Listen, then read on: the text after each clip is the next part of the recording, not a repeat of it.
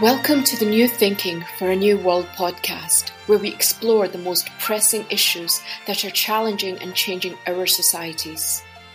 We are looking for new thinking and new solutions wherever we can find them. Listen as host Alan Stoga, the Tallberg Foundation's chairman, challenges his guests for analysis, ideas, and actions. Together, we can help make our world at least a bit better. The world is a mess. A summer of deadly heat and other natural catastrophes has demonstrated the immediate consequences of accelerating climate change.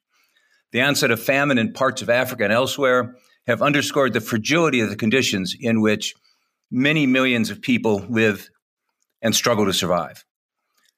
The mutating coronavirus and the appearance of monkeypox are reminders that pandemics might become part of the new normal. And social and political tensions are high and rising, not the least because of the war in Ukraine. To quote the Ghostbusters, who are you going to call? For many, the answer is science and technology. We are in an era of dramatic scientific discovery and technological innovation. Amazing advances in robotics, nanotechnology, genomics, neurotechnology, life sciences, and beyond are as much characteristic of our time as are the messes. And unlike the messes, they offer potential pathways to a more robust, resilient, and potentially prosperous future. My guest today plays an interesting and important role in the process of transforming scientific discoveries into practical realities. Scott Cohen is co founder of New Lab, an American based effort to bring together entrepreneurs, engineers, and inventors to solve some of the world's biggest challenges. Welcome, Scott. Thank you. I'm very glad to be here, Alan. Thank you so much. Let's start with the meta question Are you confident, and if so, why, that disruptive technologies can be harnessed at speed and at scale to push societies towards better outcomes? I mean, I'm hopeful, and uh, I do have a lot of uh, faith in science uh, and technology to usher in technologies that improve lives uh, in the next hundred years. They the way they did in the past 150 years. I think I think anytime there's invention uh, and innovation and uh, discoveries that impact human lives, there are really positive outcomes, but also inherently unforeseen and negative outcomes. And I think uh, we'll probably have some of those as well. But but I am confident that uh, that at the at, you know the very time that we're confronting some of the uh, the uh, really uh, daunting and austere challenges that you signaled in the beginning of this discussion, that uh, it is a paradox that at the same time those are seem insurmountable. There is a lot of new science and invention, and uh, a generation of youth that uh, are harnessing the tools we've invented with the last generation of tools to uh, uh solve problems. I think it's pretty uh, inspiring, and and uh, it does give me hope. Let's talk about the process. I know that you and others driving New Lab in particular say it's not an incubator. What is New Lab and how does it work? Well, New Lab is a center of invention. So we we really focus on uh, supporting and nurturing and uh, collecting a high concentration of people that are inventing uh, solutions to challenges.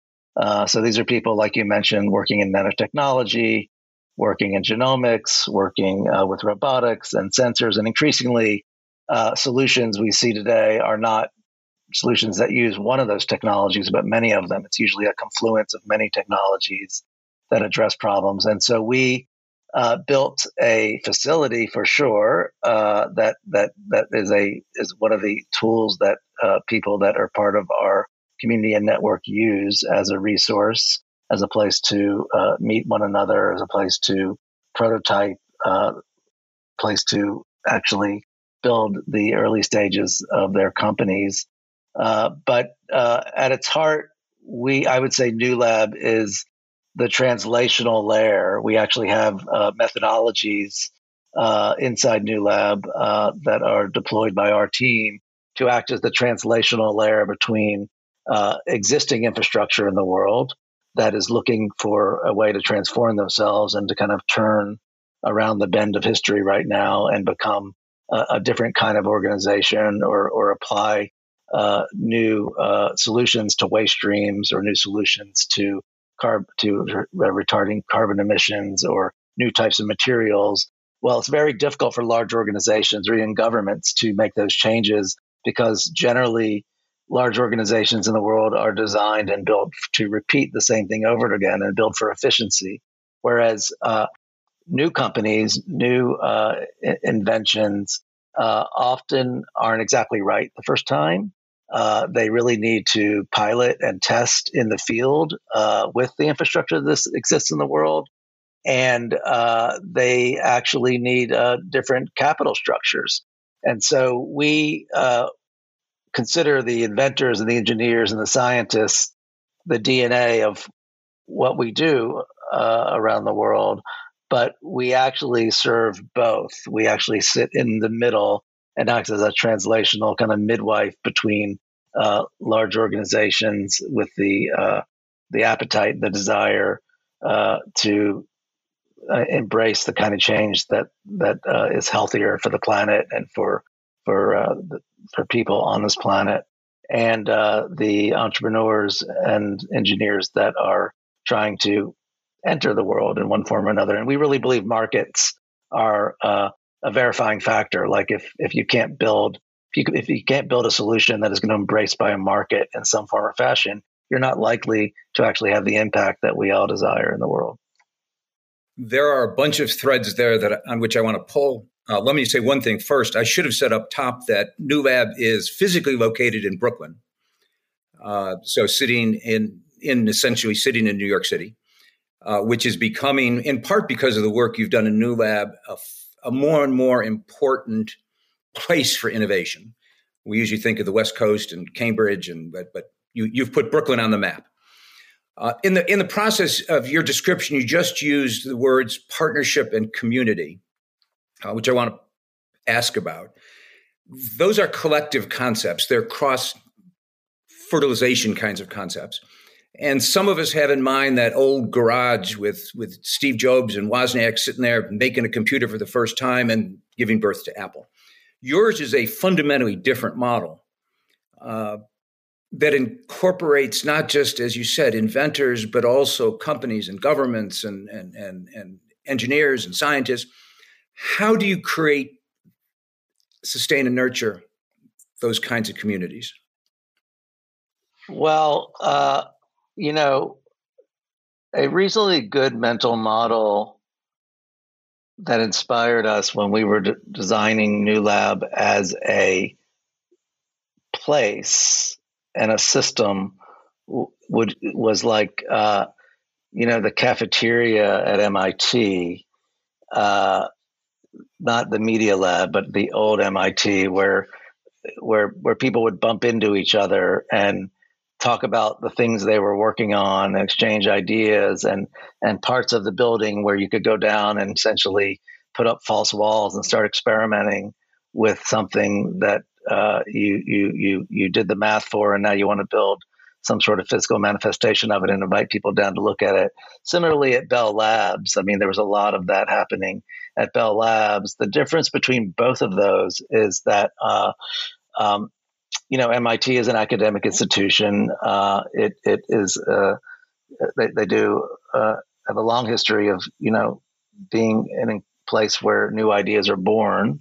Uh, Bell Labs similarly had the same kind of culture, but was owned by one corporation, and uh, ours is very much a ground up. I mean, we we there's a group of investors uh, that formed a public-private partnership with the city and state of New York, and we do you know uh, have a business there, uh, a few businesses, but it really is a ground up kind of place. You can you, you get there, you feel that you know people that belong to New Lab feel like they have a sense of ownership. Uh, and I'm speaking about the scientists, engineers, and entrepreneurs.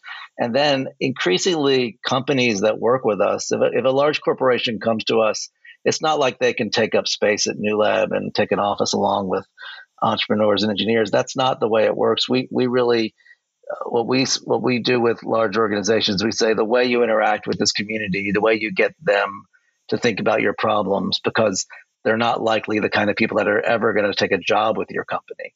But the way you get to interact with them is by engaging with them through a process, through the innovation studios we create. And that process is what uh, engenders the kind of relationship that um, really yields uh, really milestone based results that are measurable and accountable the, the way uh, a large organization that's trying to navigate complex systems in the world uh, would need to make decisions about what to do next. And, uh, so uh, there are, it does become a kind of community because most of the corporations we work with uh, come back year after year for more of the same because it's actually a very efficient way to uh, to harvest innovation uh, because it's not just who's in our building. It's really like uh, it, it's very specifically once we identify a challenge, we're using our network to scour the planet, Israel, Turkey, uh, you know, the Balkans. We want to know who is has some piece of the solution to that problem, and then we rank them and bring the superstars together to uh, actually um, deploy pilots. That's an important point. You're not passively waiting for someone to knock on the door. You're actively trying to address issues and find, as you said, the superstars that have the potential to do so, right? Our outreach is uh, rooted in a design uh, around a challenge. So we design the outreach around a very specific challenge, and then that that that entire uh, system that's designed is designed to look for either someone that has a solution, but usually it's people that have many parts of a solution that then are introduced to our clients, uh, vetted, critiqued, and then that leads to pilots, to investments, sometimes to acquisitions, uh, but often to new innovation. And uh, and sometimes uh, we discover um, there's a lot of great knowledge and research there, but really uh, there is not a, a single company that is solving that, and we need to build a new company. In which case, we have um, uh, teams that then work on uh, growing a new company from the ground up, uh, and and you can imagine that is a long road, but but it's something we really believe in, and we believe that um, with our network uh, and and our, our team that we can de-risk the early stages of a company, starting a company because it's rooted in a specific challenge. We have uh, real world examples of of the demand and need, and uh, we can build around that as opposed to uh, you know just having an idea spending three years building it and hoping you're going to find you know find someone that will will test it. So it's it's a we really are focused on on trying to take huge leaps forward, but also to mitigate as much risk as we can. I want to get to the capital question in a minute, but you use the term innovation studio, which I know has a particular meaning uh, in the New Lab uh, ecosystem. Yeah, innovation studio is a process that um, is a product but it's also a process that was born out of uh, CEOs of large organizations coming out to New Lab uh, and asking us how they can get people like this thinking about their problems. And uh, our answer to that was this process we created, which uh, really is based on this belief system that uh, large organizations don't need any more white papers about how to solve their problems. They they actually need solvers. They need people uh, that are that are that can can actually do the hard work. And uh, we fundamentally believe that if you could pick almost any problem the world's facing or an organization is facing, and you're probably going to find an entrepreneur, an engineer, an inventor out there that's already been thinking deeply about some aspect of it. Uh, and so you might find someone like I was with on the phone with a CEO of a very large company uh, this week uh, that runs one of the largest uh, logistics operation in South America, and they expressed to us like we know that we're going to find founders that can solve our mobility and logistics issues uh, five years from now with all kinds of amazing solutions and people that are the 20 and 30 yard line of those solutions. But we really need to find people that are at the 80 yard line that are near that, that are near the goalpost on solutions for the next two years. And we're willing to invest in both but like they consider they they would consider the studio not fully realized that we couldn't solve uh, you know last mile solutions with EV in the next two years in a pretty significant way. So that changes up the way we are designed the challenge. We know that we have some very near term uh, solutions we need to solve, and then we've got medium to long term as well, which obviously could be things like hydrogen and and and other other forms of mobility. And so, it, just, just to clarify, the Innovation Studio are generally year long cycles. We design the challenge with our partners. We do the outreach uh, around the world. We receive submissions, usually hundreds, uh, and then we rank them. And then a subset of those become part of the program. We actually pay them to deploy pilots, and uh, and then the, there are other outcomes after that. And usually there's a second year and a third year cycle that advances these things. If you feel that the world lacks global leaders, please help support the Tallberg Foundation programs. Individual donations are being accepted at tallbergfoundation.org slash donate. That's T-A-L-L-B-E-R-G foundation.org slash donate. Speed and scale, we need both, obviously. But getting things from that prototype stage, as you've described, um, and scaling to the size needed to address even small aspects of, of big problems requires a lot of capital. Even wonderful breakthroughs require both money and political will to make them happen. Uh, there aren't a lot of recent examples, I don't think, although the vaccine response to COVID might be one. Yep. Uh, can you think of others? Or, or how do you better better than can you think of others? How do you incentivize the capital to take great ideas and and run with them, as you said, from the over the goal line? Yeah, I mean it. It actually has to make sense. I, I really think that um, we have to believe that uh, the most interesting problems,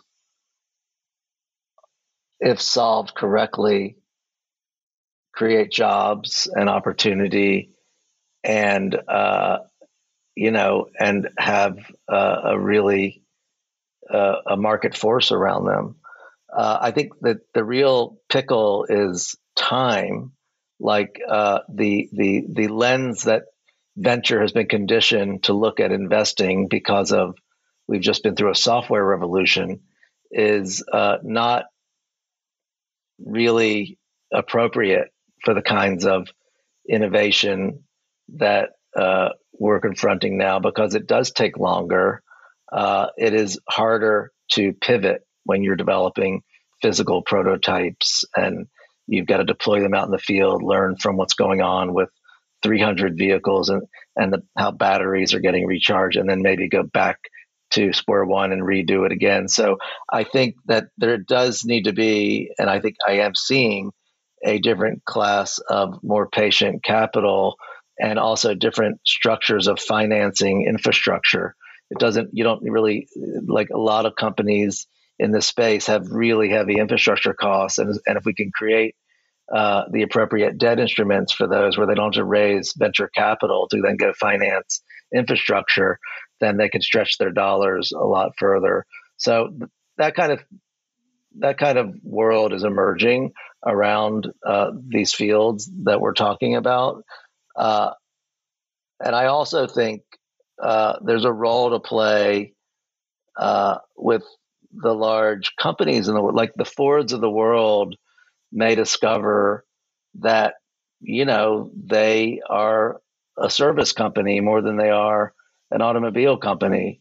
And uh, they you know, and I think they're all, you know, we're working very closely with Ford. We're building a facility in partnership with them in Detroit. And uh, our partners in South America are interested in can Ford help us fulfill uh, the the scale that we need to uh, realize our logistics challenges. And so we have to ask those questions of our partners and see if they can if they can if they can help as well. Can you give us a couple examples of things that re- projects, maybe innovation studios, that really excite you at this point uh, in terms of either really cool technology or, far more importantly, real promise to address some of the kinds of existential issues I know you're working on? I mean, there, there are many. We have, I think, around 23 innovation studios running uh, concurrently right now. Um, we are uh, one that's pretty interesting uh, that's emerging right now is focused on on building a healthcare company out of an apparel company. So it's a company that sells close to the skin apparel, and they're really interested in uh, how they can, you know, turn the apparel into a sensing device to sense really critical health issues in in in, in people, and uh, actually working a bit with our friends up at, at Tufts as well on some technology that they have uh, at, at, Silk Lab. And so, uh, you know, that studio emerged out of a, a, very large company, realizing they have a lot of knowledge and know-how, and they have a they have a, a massive, uh, you know, uh, reach in the world. And what more could they do to serve that constituency? And so they they they wanted to try and build, uh, you know, a healthcare company around what they already do. Uh, that's something dealing with human health. Uh, we're we're working with uh, a a large uh, mining company in South India that is interested in building, uh, you know, healthier processes around different types of mining processes, and also looking at ways to address safety issues around the way mine uh, uh, tailings and things are managed around the world. And there's a tremendous amount of, you know, really great work happening there. Uh, that industry, which, uh, you know, is perhaps viewed by some people as a very dirty industry, but basically everything we touch in the world comes from a material. We're not going to stop relying on materials. And it's an industry that uh, finally, because of you know groups like this and, and the studio we've built, which is in its uh, third or fourth year, is really you know aggregating all the different thinkers around the world that have solutions to problems around uh, both environmental and safety issues and aggregating together and, and partnering uh, with uh, uh, other mining companies that are also joining the studio. So it's you know you can imagine now we have I think three different large mining companies that are all feeding off the same flow of opportunities. Uh, we're also working uh, now on a uh, blue economy studio focused on ocean and and and micro industries that are emerging around uh, keeping our our coastlines robust and clean and safe, and also looking for opportunities of you know new materials that may come from things like seaweed and kelp, uh, which are, are really uh, significant uh, carbon sinks and, and sources of nutrition and potential uh, materials for replacements to materials otherwise created by fossil fuels. Let's talk ethics for a moment. Um, scientists and at least some technologists often argue that ethics is the user's problem, not theirs. They just invent and they make and they create and whatever that whatever happens to it happens to it. Somebody else should worry about it. I know that is not the new lab approach. Um, that you seek to embed ethics in the process of technological evolution and adoption. Um, but how possible is that really? And I'm thinking about everything from uh, potential uses like autonomous warfare to neurotechnologies that might impinge on free will. There's a lot of really funky stuff going on out there in the genetics field is, is an obvious one. Hmm. Is it is it ultimately about trust and must we just trust that the technology will be well used? What can you do to try to improve the odds that that trust is is well founded? Well, no, I, I don't think we should just trust that things are uh, are always going to be used for good. I, I look. I think it's. I think generally entrepreneurs and and inventors are going down a path, and uh, they they want to have those conversations. I don't think they most people I meet want to leave it for somebody else. I think uh, it's it's you know many things that are invented are it's going to be a long time before a regulatory body actually uh, is ever wrapped around things like you know all the like all the work that's happening with brain machine interfaces right now uh, by by uh, you know pioneering uh, engineers. It's pretty daunting to think about the fact that we can't even really manage social media and yet we've got people taking uh, machine learning and AI and then imagining a world where that is hooked up to your brain and uh, both you know bidirectionally that's a pretty you know like we're we're when we read our we're basically looking at our phones is a brain machine interface. We're just doing it optically right now. But we're getting all the dopamine kind of pulses constantly and uh, you know i know that you share similar uh, sentiments like it's sometimes I step back and go, "Holy shit, I've lost control, and I don't know what could possibly go wrong. What, what I'm doing."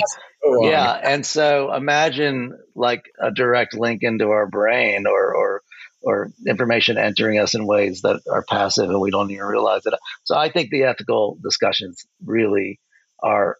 Uh, there's probably a, more of an imperative now than ever before, and uh, you know, on scale with other you know, great inventions. You think back to the Manhattan Project, and those guys, you know, once they got deep into it, they realized that that, that there was a lot of great potential to what they were inventing. But holy shit, this could have really significant implications on the world, and we're living in it, you know.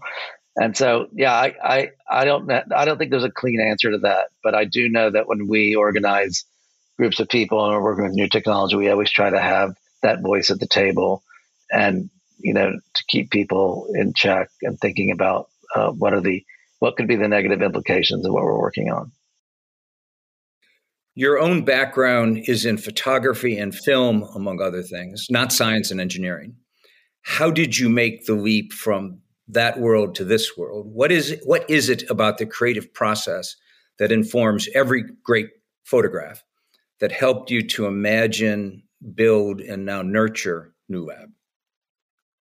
Well, I mean, what got me here uh, was really, you know, I'm deeply, deeply curious about everything. Uh, you know, I had science kits and chemistry sets and uh, subscribed to science magazines, but I also was always kind of an outsider and observer and someone that gathered as much information as I could. And I, I chose to go into the arts uh, as a form of expression and a form of uh, you know sending signals to people about what I see uh, through film and photography. Uh, but there was a certain point, you know, nine or ten years ago, where I I did feel like I had a civic itch, and I was trying to figure out how do I how do I do that. You know, I'm I, I, I'm not really trained in in anything specific yet. I do have a skill set to connect people, and it was just fortuitous that my partner David Belt. Uh, who I'd known and done some projects with, was invited by the Bloomberg administration to think about what the center of what the center of gravity or center of invention would look like in uh, New York City, and uh, we really uh, took stock. We, we we went around New York City and realized, wow, there's there's a, a tremendous amount going on. There are people tucked away in basements uh, of universities. There are people taking ceiling tiles out of buildings on Wall Street, uh, building all kinds of strange contraptions, doing great work but none of them really know each other. None of them bump into each other. They struggle to get access to the resources to get, you know, across town to do something, or they're sending parts other places to China or or or, or, the Midwest. And we realized that um, New York needed a center. Uh, the Navy Yard was a natural place for that, and that's where they wanted us to look because uh, Bloomberg really uh, pushed hard to make uh, the Navy Yard, which is the you know a complete industrial park where there used to be sixty thousand employees during the World Wars working there building ships. That was largely abandoned, and uh, you know it was really uh, fortuitous that the crown jewel of the Navy Yard, the former shipbuilding facility the machine shop was in derelict condition and uh, right at the entrance to the Navy Yard. It made sense to like make that the first uh, kind of landing pad for this. Uh, and so, yeah, I I, uh, I came at it sideways, but um, I figured out how my skill sets could add value to the equation. And and you know, and I'm I'm really am a beginner all the time. I'm, I'm meeting scientists and like our friends uh, at Tufts and, and learning about what they're doing and trying to um, connect the dots, and then uh, you know trying to then connect them with you know people in the world that can actually help them realize the vision they have with the science and technology that they've been working on. All of which is a fundamentally creative process.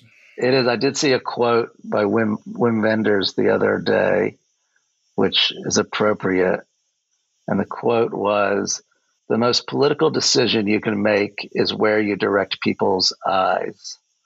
Art must inhabit its audience to create change.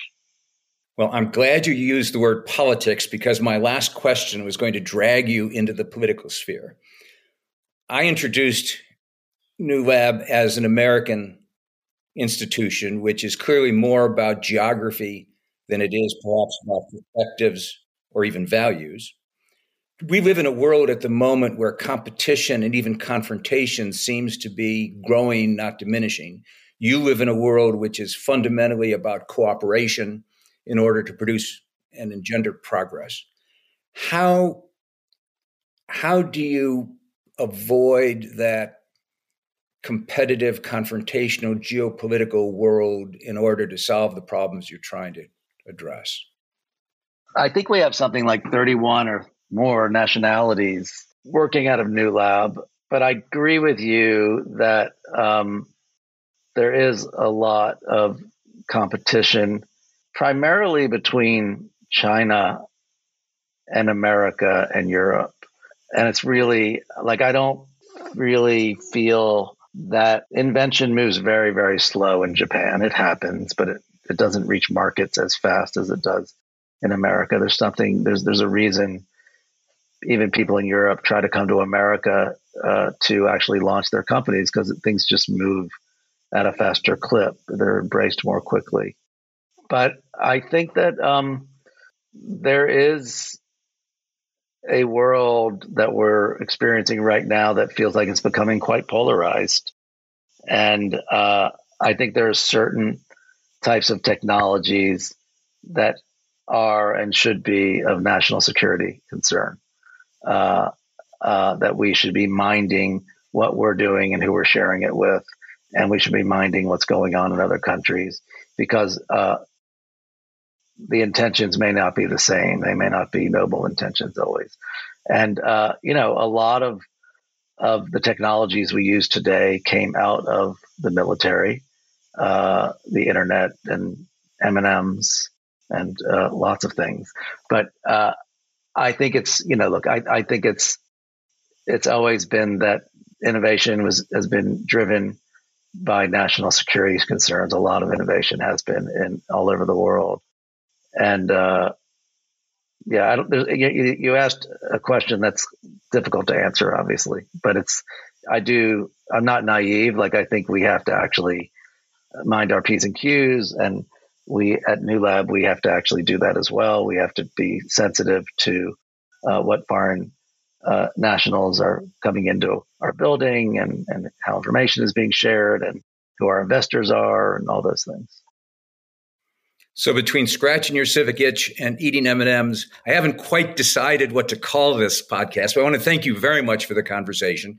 Clearly, uh, on New Thinking for a New World, we often dwell too much on what I said at the top, the messes, uh, and not enough perhaps on the potential uh, solutions to those messes. And New Lab is clearly one of the places on the planet where those those potential solutions are being uh, hatched and developed and maybe brought to size and scale. So thank you very much, Scott, for the conversation. We learned a lot. Thank you very much. It was really uh, wonderful talking to you, and I, I, look forward to more conversations and and and more from the Tallberg Foundation. Thank you for joining us. Please rate our show on Apple Podcast and subscribe. Meanwhile, you can find us on Facebook, Twitter, and Instagram. Or you can subscribe to our newsletter at tallbergfoundation.org to learn more about our work. That's T A L L B E R G foundation.org. Thank you, and we'll be back again next week for another episode of Tallberg's New Thinking for a New World. This podcast was brought to you through the generous support of SNF, the Stavros Niarchos Foundation.